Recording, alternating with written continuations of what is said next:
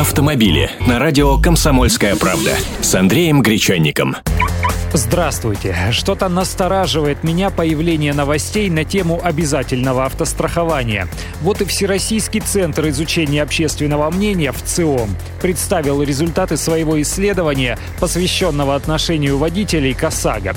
Оказывается, автострахование, по мнению автомобилистов, это полезная услуга, которая гарантирует получение выплат при ДТП.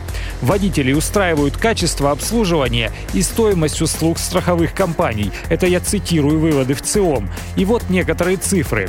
Автовладельцы в целом удовлетворены качеством работы своей страховой компании. Стоимость услуг удовлетворяет 76% респондентов. Более половины автомобилистов довольны простотой и удобством регулирования убытков.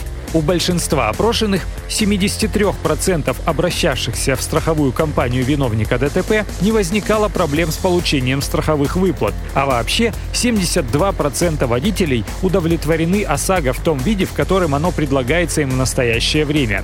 Непонятно только, от чего же мировые суды завалены делами о недостаточных выплатах после аварий.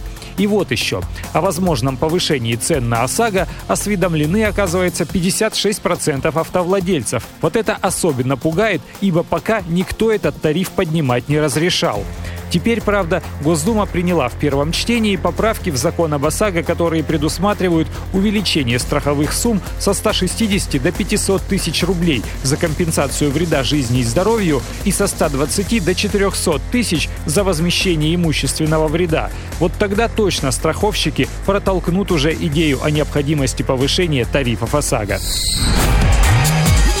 Автомобили с Андреем Гречанником.